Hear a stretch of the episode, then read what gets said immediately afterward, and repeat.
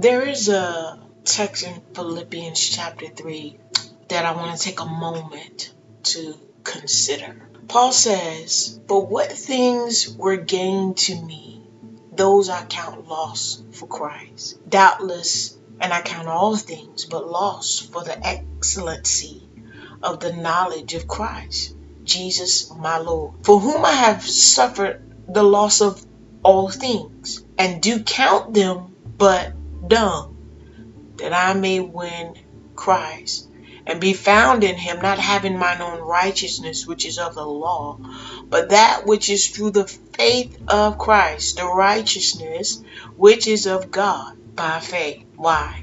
That I may know him and the power of his resurrection and the fellowship of his sufferings, being made conformable unto his death. Paul being born into a place of pedigree, education, status, wealth, distinction, and honor, prestige, credentials, elitism, advancement, entitlement, those things that benefit this life.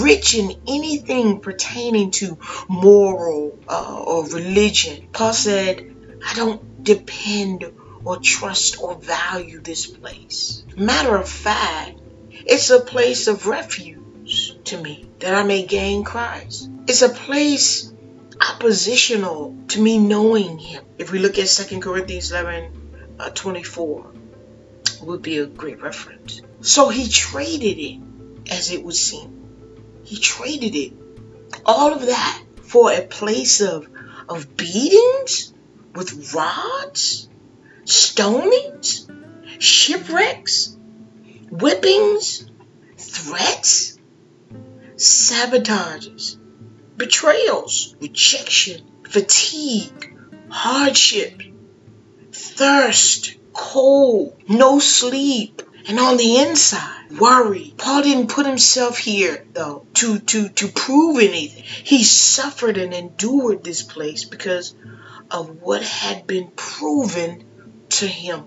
In this place, he learned that it, this is where the power of God rests on me. Then the scripture says that Christ learned obedience through the things he suffered in Hebrews chapter 5.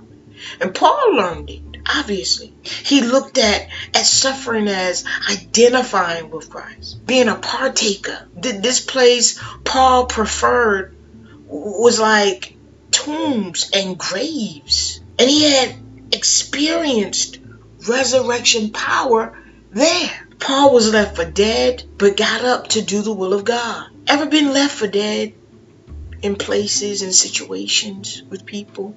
But you were in the will of God and, and it happened because of the will of God. And you were expected to get up and do the will of God. Well, you're in good company. Christ got up from prayer in Gethsemane. As in Gethsemane.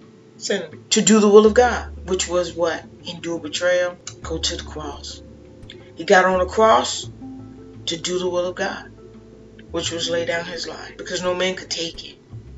He had to endure shame, go to the grave, and then go to hell. With keys in hand, he got up out of the grave, death and hell, to do the will of God, which was enter in holy of holies for us once and for all, reconciling man back to God the Father. Christ's suffering was like a training for priesthood. So, so being a son um, didn't exempt him from suffering, and, and we are a holy nation, a royal priesthood, and we're children of God. So, as priests, we have duties to perform, and as sons, trials to endure.